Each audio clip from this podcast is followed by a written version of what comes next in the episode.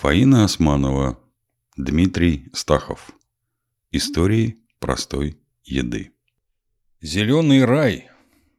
Гаргантюа, почувствовав жажду, спросил, нет ли латука и нельзя ли сделать салат. Когда же ему сказали, что латук здесь самый лучший и самый крупный во всей стране, величиной со сливовое или даже с ореховое дерево, он пошел за латуком сам и нарвал, сколько ему заблагорассудилось.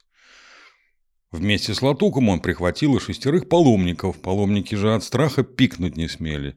Пока они рассуждали, Гаргантюа положил их вместе с Латуком салатник величиной ситойскую бочку, полил маслом и уксусом, посолил, а затем, чтобы подзаправиться перед ужином, принялся все это уписывать. Гаргантюа и Пантагрюэль. Мелко порезать и залить майонезом. Многие именно так представляют себе процесс приготовления салата – Этому устаревшему и примитивному взгляду сегодня есть что противопоставить. Для этого надо всего лишь вернуться к салатным истокам и увидеть перспективу. Современному человеку трудно себе представить, что его не очень далекие предки не знали, например, что такое салат из помидоров. И не потому, что помидоры появились в Европе лишь в XVI веке, а в России только благодаря усилиям Андрея Болотова – помидоры были признаны овощной культурой в конце века XVIII. Просто когда-то понятие «салат из» вообще не существовало. Было блюдо из соленых трав, герба салата, то есть свежая зелень, сдобренная солью, оливковым маслом, уксусом и медом. Это ели еще древние римляне. Травяные салаты входили в рацион во времена и Средневековья, и раннего Ренессанса – Долгое время считалось, что смешивать правильные салаты нужно только из разных видов салатных растений. Самым популярным был латук, то есть самый что ни на есть салат, однолетнее либо двухлетнее растение из семейства астровых, листья которого смешивали с луком и чесноком. Заправку следовало делать как можно нежнее. Соль, перец, вино, лимонный сок, прованское масло, пряности.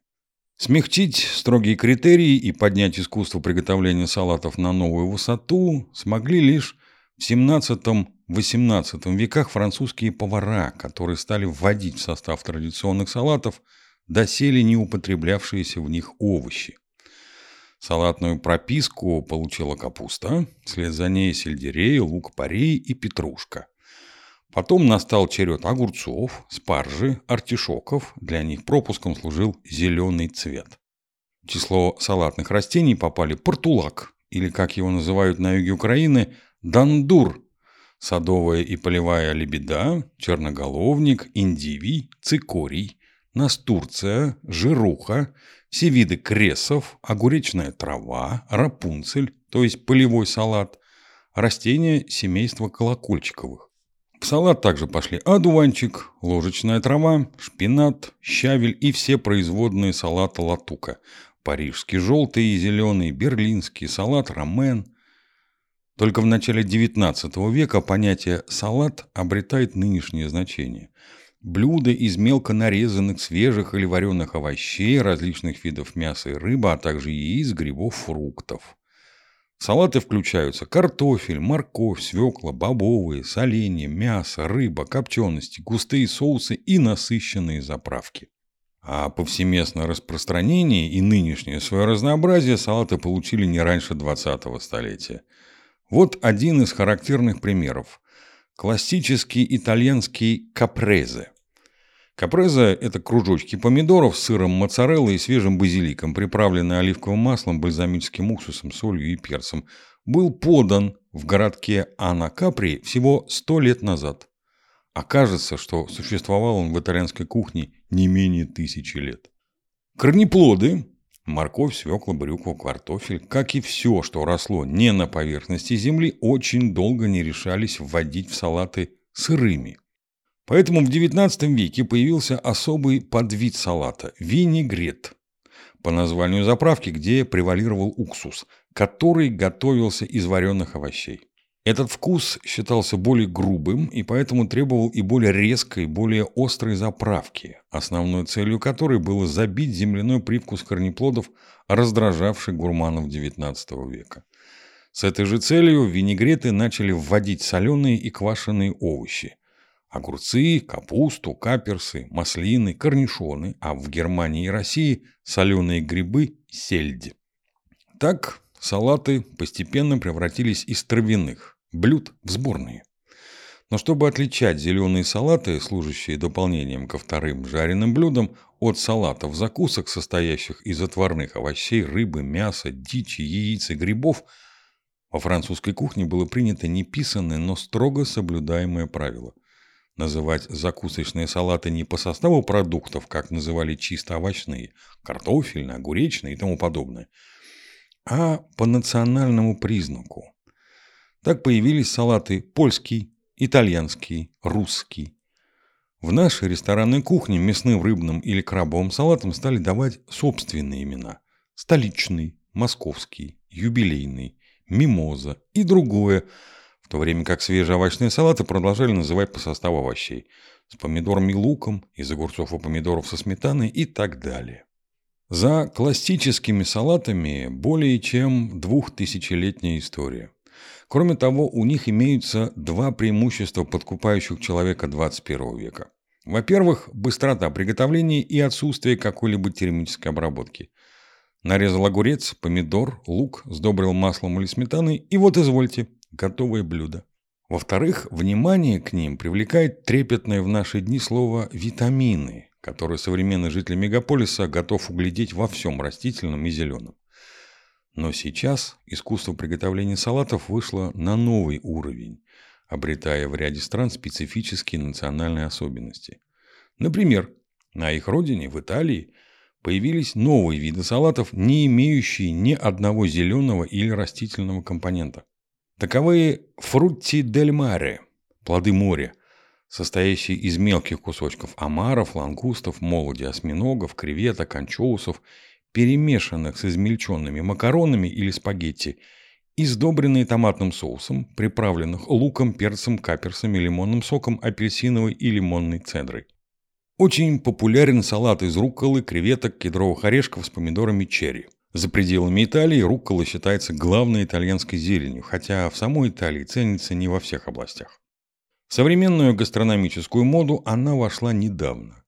Рукколу уже добавляют в пасту, пиццу, но одно из классических блюд Италии с рукколой – это миланская жареная говядина, в котором руккола и помидоры черри служат лишь дополнением в виде гарнира – Лучше всего подавать рукколу в свежем виде, без тепловой обработки, с заправкой из оливкового масла и бальзамического уксуса к жареному мясу или к пармской ветчине.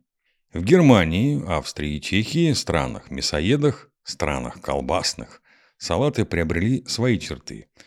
Здесь обрезки разных видов колбасы и ветчины смешивают с картофелем, зеленым горошком, брюквой и сдабривают яичным или чесночным соусом. В России стали появляться салаты на базе национальных закусок. Соленых грибов, квашеной капусты, соленых огурцов, моченых яблок, перемешанных с луком и русской заправкой, подсолнечным маслом, уксусом и перцем. салаты из свежих овощей русская кухня смело ввела в качестве заправки сметану. Это ноу-хау было оценено и за ее пределами – Однако последовавшее затем распространение сметаны в виде заправки к любым салатам, мясным и рыбным, привело к огрублению их вкуса. Сметана плохо сочетается также с грубыми, жесткими овощами, капустой, репой, брюквой. Салаты давно уже стали самостоятельным блюдом, но по-прежнему часто выступают и как гарнир. Во французской «от кузин» по сю пору существует правило трех «с» Настоящим поваром считается лишь тот, кто может приготовить салат, суп и соус. Как настоящая женщина умеет сделать из ничего салат, шляпку и скандал, так и профессиональный повар должен суметь сделать салатный шедевр даже из одуванчиков. Более того, наряду со знакомыми нам всем сомелье, отвечающими за винное меню, есть и салатье, не менее, кстати, элитная каста – Рецептов салатов существует множество. Салаты хороши и тем, что каждая хозяйка или именитый шеф-повар могут изобрести самый невероятный рецепт. Времена, когда мы называли салатом нарезанные овощи, плавающие в майонезе, кажется, ушли или уходят. В России вообще майонез стал каким-то аккордом в салатном деле. Парадокс состоит в том, что настоящий майонез родом из Франции – изящный, благородный и весьма капризный соус. Советская подделка сыграла плохую шутку не только соусом аристократам, но и с салатами, которые им по привычке обильно заправляют. Эксперименты на кухне пошли уже иным путем. В ходу сегодня все больше салаты фруктовые, экзотические. Дефицитные ранее бананы, загадочные ананасы и какие-то там непонятные пушистые киви. Современные фруктовые салаты уже не могут обходиться без папайи, манго, авокадо, благо их сегодня можно приобрести в любом магазине. Морковь, свекла, картошка, капуста становятся уделом этнических ресторанов, претендующих на некую самобытность.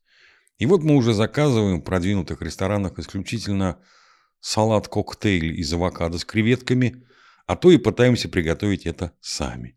Фьюжн проникает во все области человеческого бытия, как в высокую кухню, так и на кухне простых смертных. Вот, например, салат с лисичками и козьим сыром. Лисички можно собрать в подмосковном лесу, а далее делаем так. Нарезаем кубиками авокадо и козий сыр. Выкладываем их на тарелку вместе с листьями салата и разрезанными надвое помидорами черри. Отдельно на оливковом масле обжариваем лисички с солью, перцем и чесноком. В конце жарки добавим рубленую зелень, петрушка, кинза, укроп. Выложим лисички на тарелку с салатом, заправим ранее приготовленным соусом из дижонской горчицы, оливкового масла, лимонного сока и соли. Это будет восхитительно. Да, приготовить салат не так уж сложно, но все же не следует забывать о сочетаемости продуктов. Каждому салату соответствует своя заправка. Надо помнить, что, к примеру, зеленые салаты крайне чувствительны к соли. Их нельзя солить преждевременно – это плохо скажется и на вкусе, и на внешнем виде блюда. А салаты из нежных овощей и нежной пряной зелени лучше вообще не солить, а подкислять лимонным соком и добавлять немного душистого перца. Еще одно правило следует запомнить. Состав салатов не должен повторять ингредиенты основного горячего блюда. Салаты в качестве закусок могут содержать не овощные компоненты. Салаты же, подаваемые ко второму, к жаркому, должны состоять преимущественно из листовой зелени. Вот обо всех этих тонкостях знает опытный салатье.